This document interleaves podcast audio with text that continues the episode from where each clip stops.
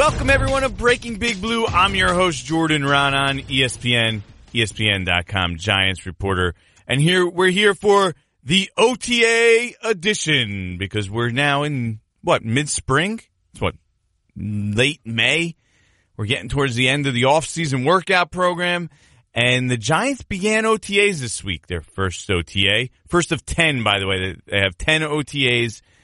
Uh, they began on Monday and then they have a mandatory mini camp in early June, and then it's off for the summer, six week break or so, and then training camp starts. So this is sort of the wrap up of everything that's happened this spring.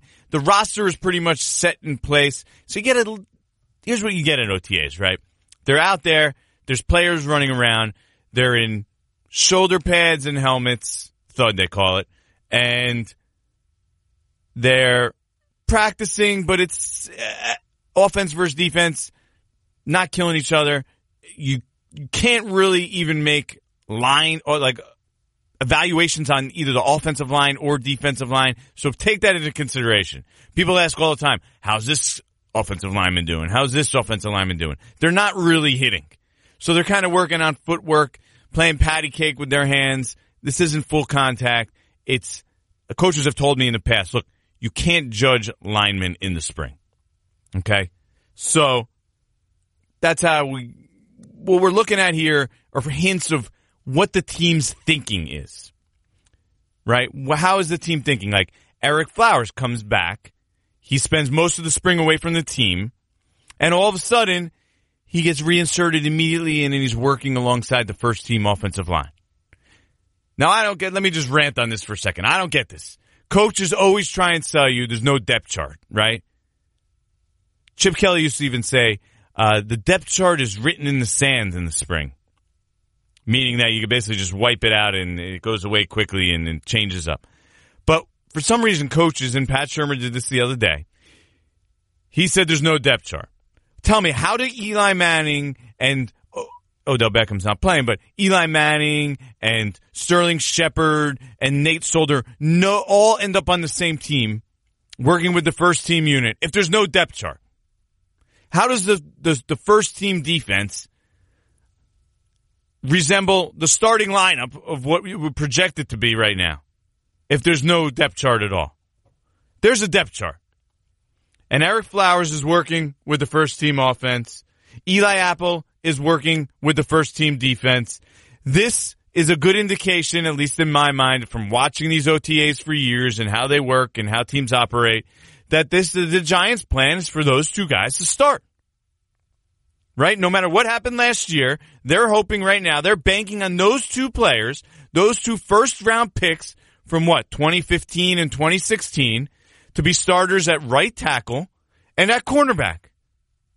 Eli Apple starting at cornerback. He was with the first team opposite Janoris Jenkins. And in the slot was William Gay, which was also interesting. William Gay is in his mid 30s and was a probably the fourth or fifth cornerback last year for the uh, Pittsburgh Steelers. So definitely something to keep an eye on there. There's going to be a competition, a huge competition. Granted, also we need to note that Michael Thomas, the safety, also plays some of the slot he was not out on the field. He was nursing a, a minor injury, I believe. Uh, he was working on the side. He was out there, but not practicing. So maybe that's partially why Gay was in that slot. So let's just keep that keep that in mind as we move forward here. But there was a player out there, and he also stood on the side for most of practice, and it was Odell Beckham Jr. And I wrote about this, and I, I can't say this enough. Everything he's done this spring you know, he, he attended OTAs. He attended the start of minicamp. He was there for the start of the offseason workout program. Has been done with a purpose. He's doing what is necessary to get himself in position to land that big contract that he so desperately desires. So this is all good signs. The Giants and Beckham, that relationship with Pat Shurmur, everything I hear on that, that's a, that's a solid relationship between the two of them. They like what they've heard. It's a nice start from that end, right? Because you need to be on the best page, on the same page as your best player. And there's little doubt in my mind that Odell Beckham Jr. is the Giants' best player. So the fact that the two of them are on the same wavelength is kind of important to me here in this situation. And it's kind of leading towards okay, the Giants are going to be set to pay him and that it's going to come. Now, there hasn't been any negotiations yet, or at least serious negotiations. So they're not close to that. But I think they're all optimistic that something might get done before the start of this season. Now remember, look at, let's look at uh, the past history because John Mara said, look, this isn't our first negotiation. Plaxico Burress, when he signed this deal, I believe it was a couple days before the start of the regular season. So I wouldn't be surprised if something like that happens with Beckham here in the Giants. You know, they're moving in the right direction now. The Giants are seeing what they want. They're seeing him dedicated to their new program. They're seeing him work in rehab with their own guys for the most part. And even when he's not, even when he's off in California, he's sending them videos of his rehab, of his work. These are good things. These are good things. These are, these are signs of two parties being on the same page.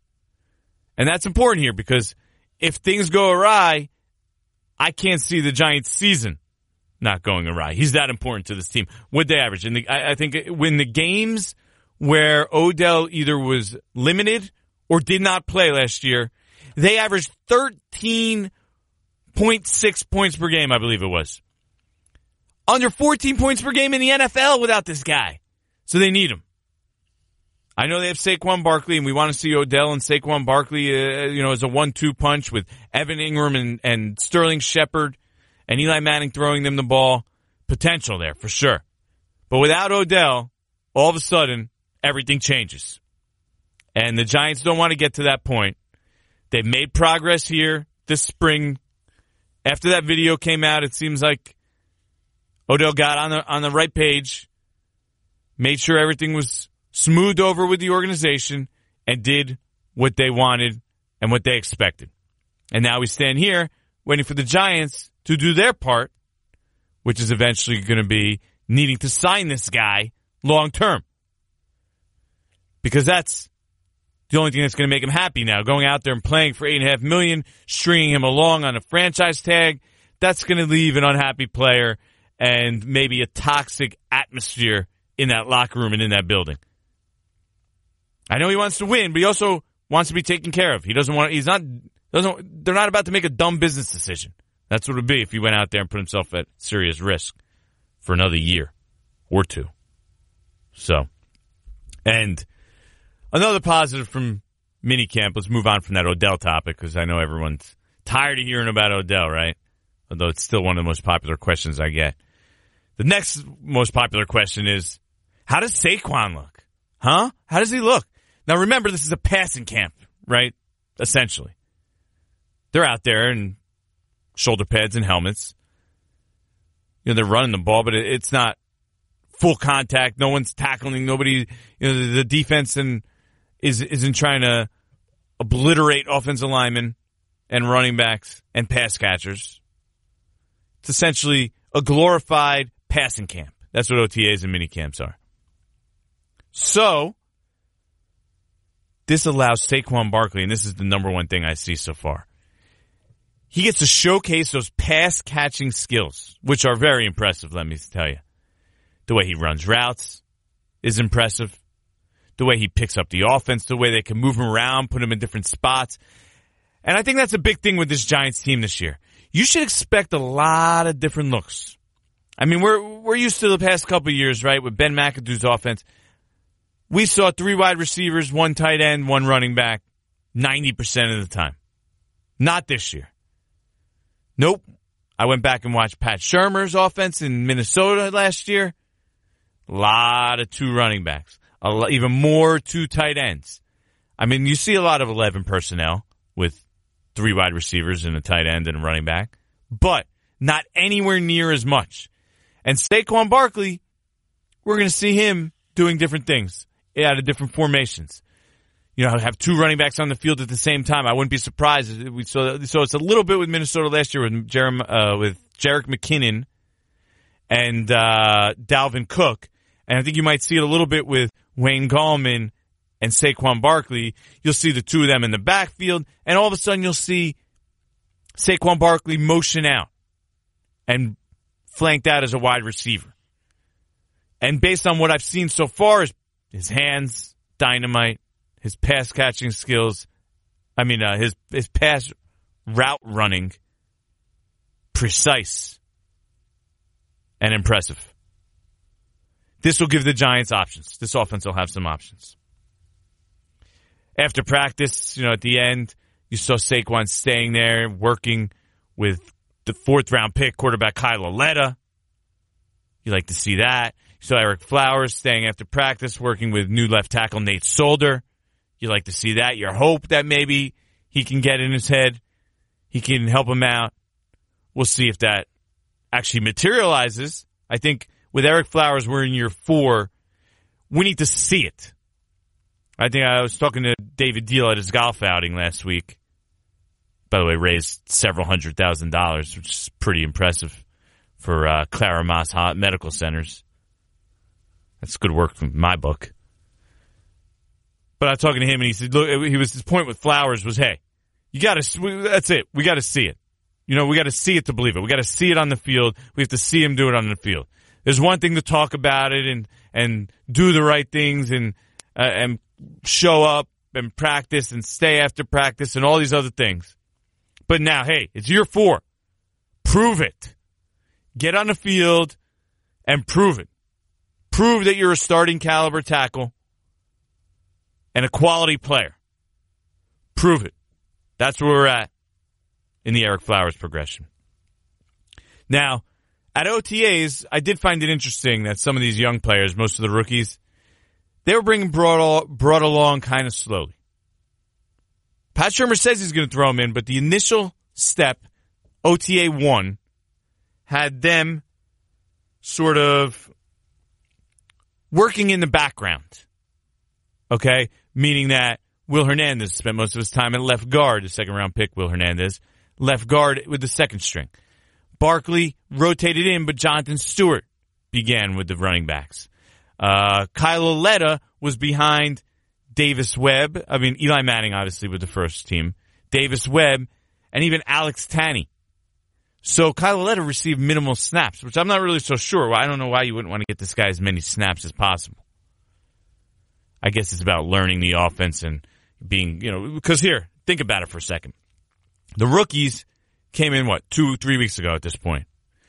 The Giants have been here since March. So the veterans are two months or so ahead of the rookies in regards to knowing the playbook, learning the playbook. Now, Tanney obviously was signed recently, but he knows more from being in the league. So this is probably a learning process. But still, it's something to keep an eye on. We want to see Kyle Lauletta receive as many sna- uh, snaps as possible. And also, the only play I saw two guys I didn't see there.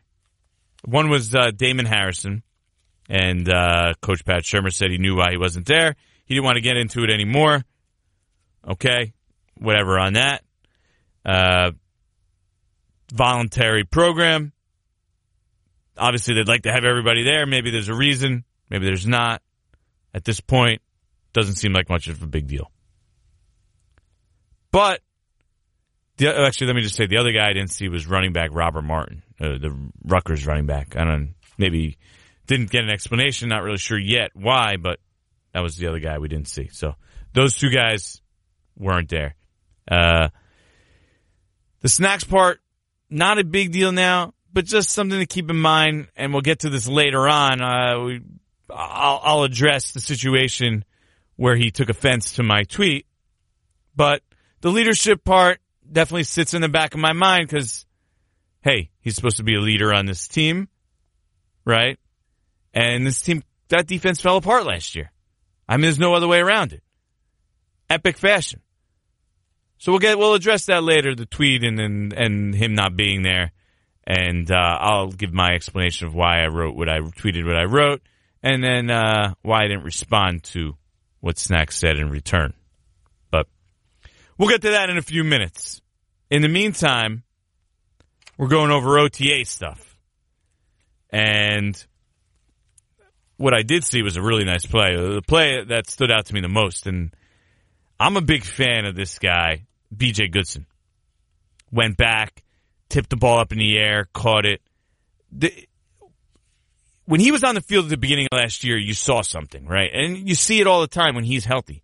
Now the problem for him is going to be can he stay healthy because he struggled with leg injuries last year. But BJ Goodson is a good looking player to me. And that play from him, even in coverage at OTA one, get you excited. Say, hey, this they, this guy has a chance. I'm not going to give up on him just yet because he had one injury filled season in his what second professional year.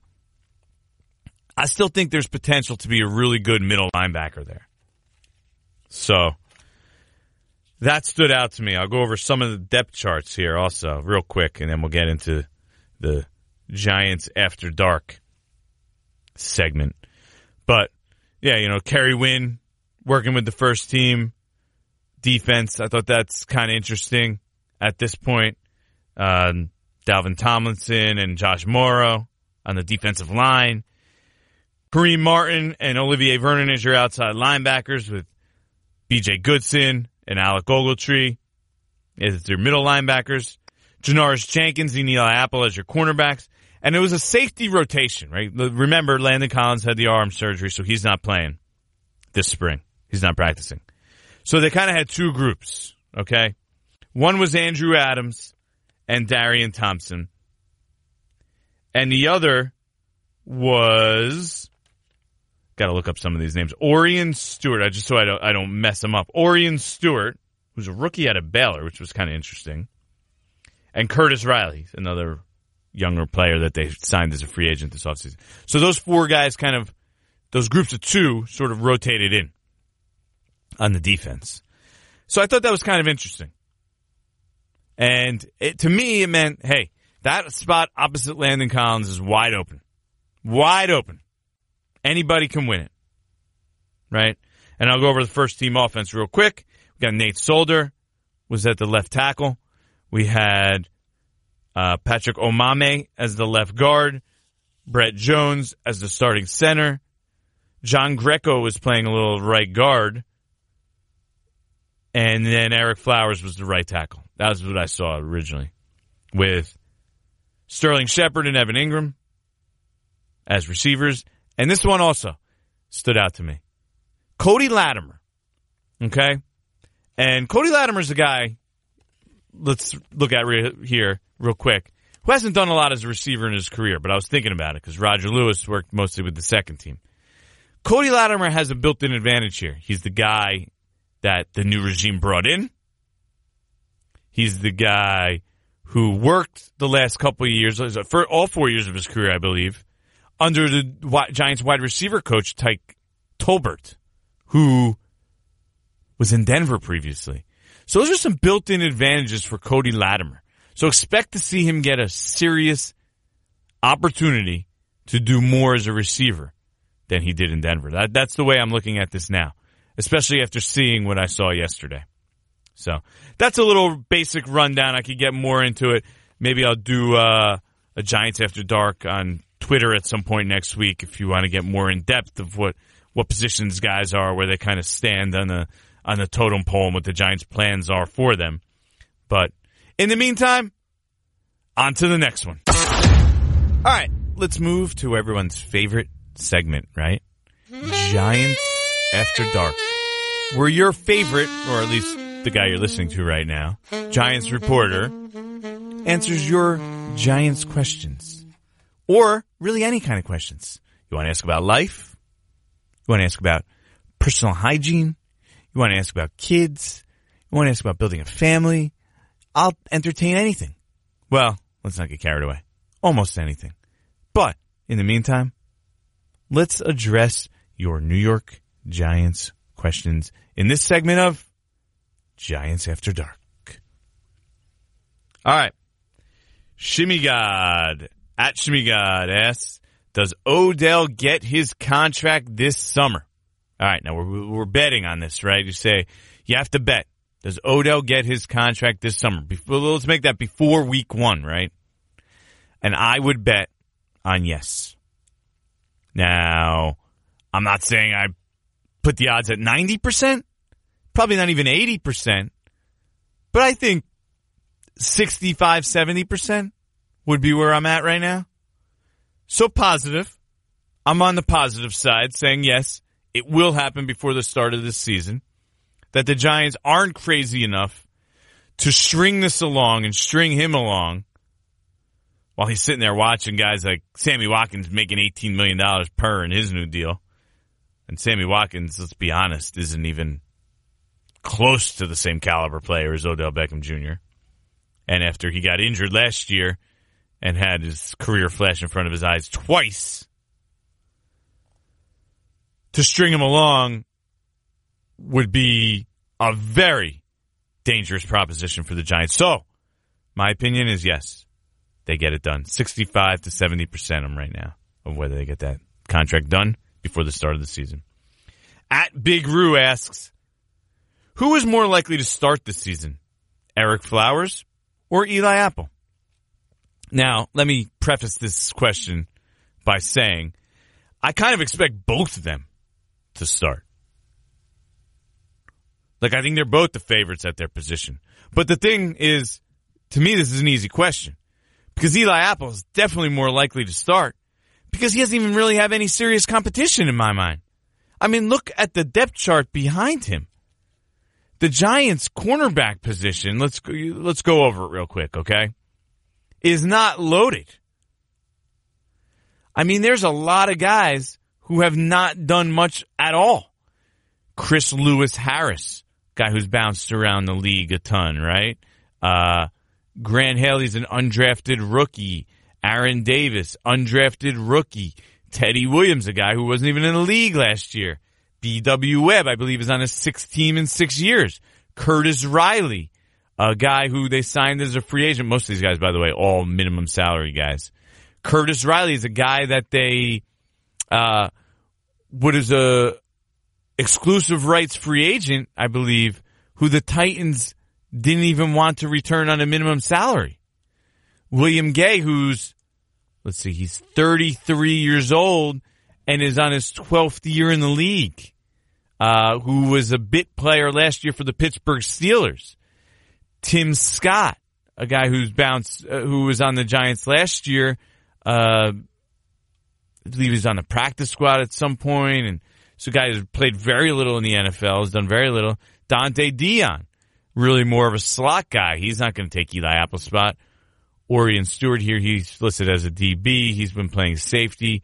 Uh, Jeremiah McKinnon, uh, you know, another young guy, maybe develops into something, but there's no real, all right, this guy is the guy who's competing with Eli Apple for a starting job. No. Eli Apple is basically out there you know, head and shoulders above these other guys that are competition for him uh, with talent wise. I mean, it's not even close. Even production at the NFL level, even though he played pretty poorly last year and uh, he flashed and had some up and downs his rookie year. So, in my mind, I can't see him not starting. Now, Ereck Flowers is the favorite over Chad Wheeler, in my estimation, to start at right tackle, especially after, you know, OTA number one, he's out there with the first team. I think that means something. Uh, but the fact that Chad Wheeler is at least in that competition, to me, makes it more likely that Eli Apple starts week one than Ereck Flowers. Our third question at Scooter Z24. It's early, but if you're looking at the free safety position, is it still Darian Thompson's to lose? Adams, Andrew Adams, that is, Michael Thomas, and Chandler have legit chances to start Question mark. New DC defensive coordinator have to figure nothing promised to anybody. Yeah, no, I agree. Nothing is promised to anyone. As I mentioned earlier, I think that other safety position, which is essentially the free safety position, because you're going to ask Landon Collins to play in the box most of the time and do stuff, rush the passer, you know, uh, play the run and be that physical guy that he is. That's, that's what his skill set favors. So the other spot is essentially free safety that guy is going to be the second guy. Is going to be asked to play more in a single high position, deep in the field. And I would say right now, slightly, ever, ever, ever so slightly, Darian Thompson is a slight favorite over Andrew Adams. Not a huge favorite. Very, very slight, like 51 to 49%. But I also think Michael Thomas is clearly in that mix because while you say, and that's why I'm not saying Darian Thompson and, and, uh, Andrew Adams are 51-49 overall because Michael Thomas clearly factors into the mix here, in my opinion. Clearly. Remember, he comes over and is now playing for a defensive backs coach who was his coach in Miami. So he is a guy that his name is Lou Anarumo. I believe I'm pronouncing it right. I'm I got to double check that too. These names, I got to work on these names. Lou Anarumo, Patrick Omameh, uh, you know, all, all, these guys out here. I got a Kyle Lauletta. I think I, I, I think I got that one right. Marshall Koehn. I don't know. Gonna have to get some phonetic spelling on these guys here. But anyway, Michael Thomas is a guy who I think is right even with those other two in that mix for that starting spot to play that other safety spot.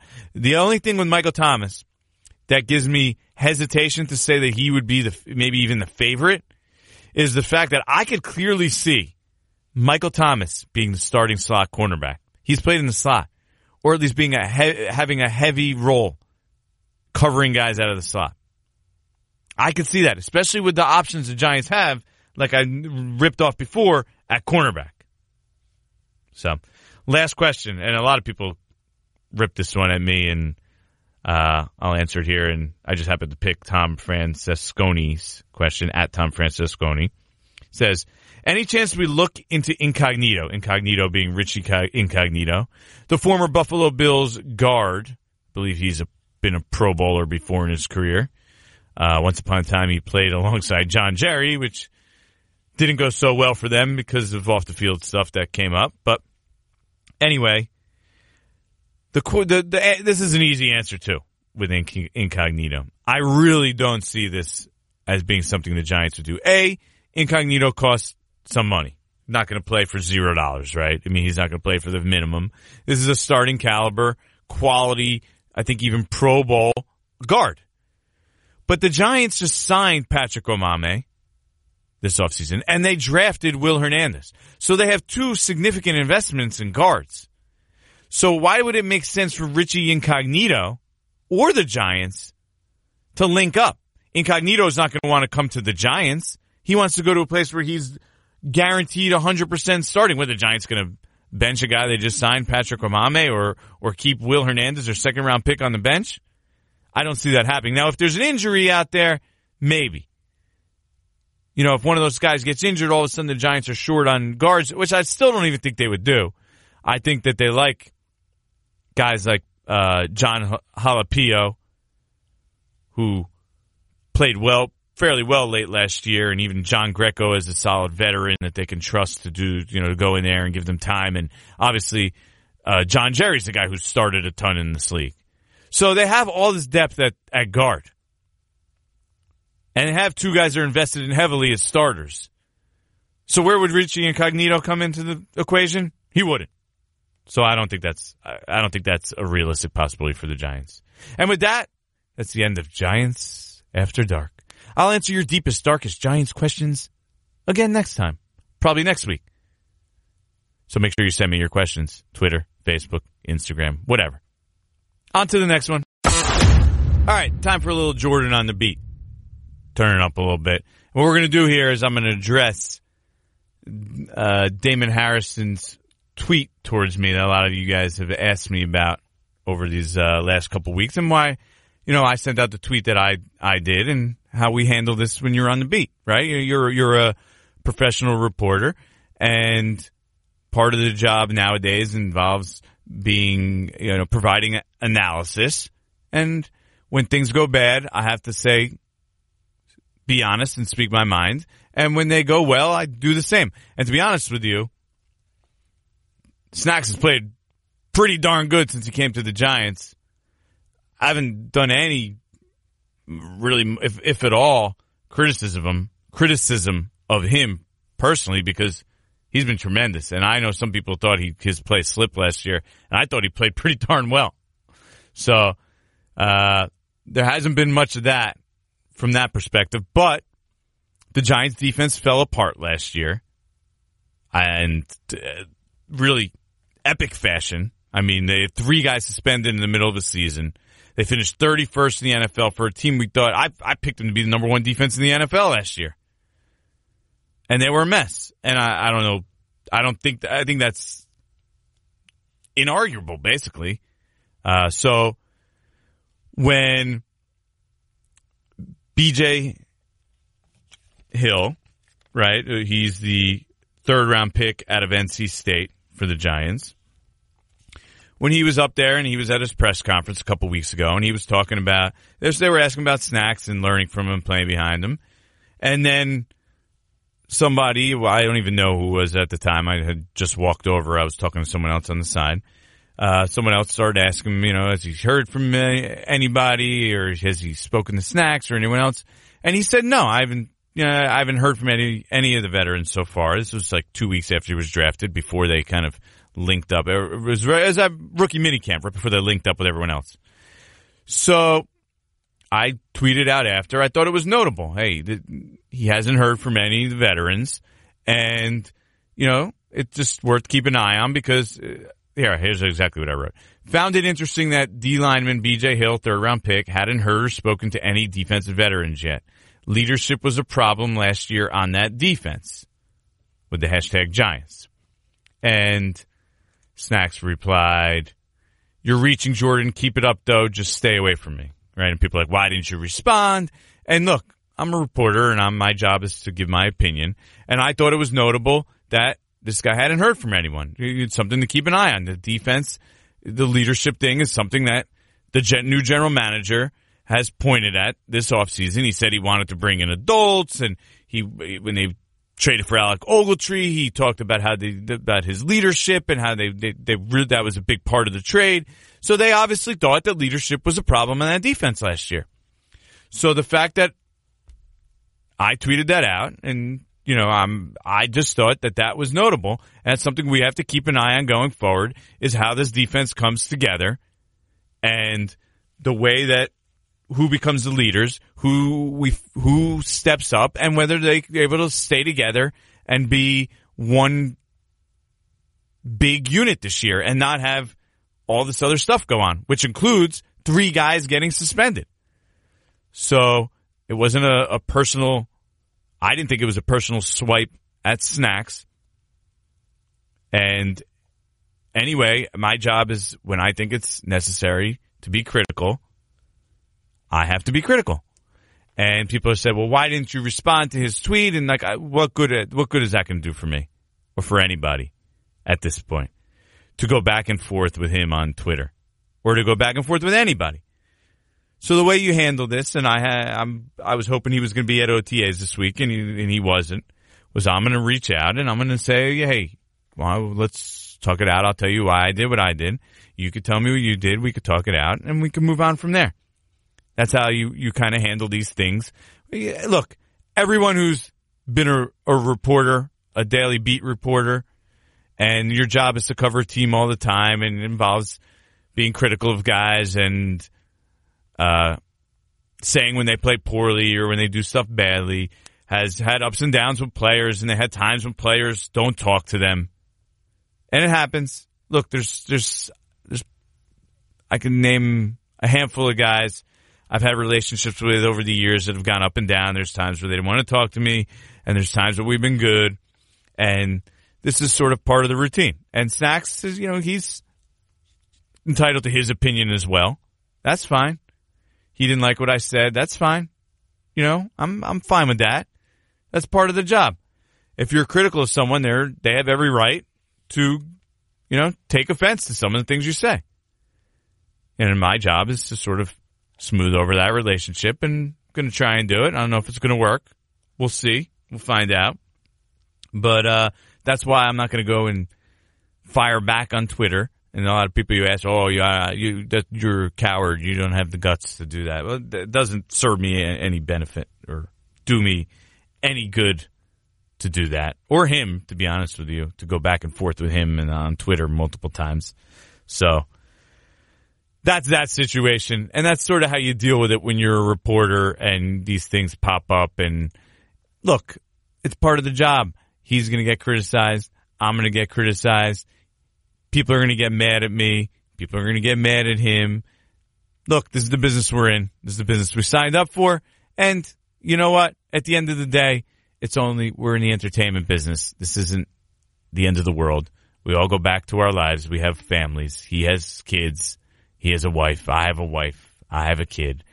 You know, we go back and this is minor, minor stuff in the grand scheme of things. So I don't get too offended, insulted by it. I really don't think he does either. Uh, I know he kind of seems to have hit a, a breaking point with some of the media in the past, I don't know, year or so. Uh, but this is nothing that unusual or rare. So you move on and uh, try and iron out at some point. If he doesn't want to, then you know we both move about our ways and move in different different paths. I mean, we could both still do our jobs. If, you know, we're not talking every day. We're talking regularly. So that's that. And with that, that's the end of this episode of Breaking Big Blue. I'm your host, Jordan Raanan.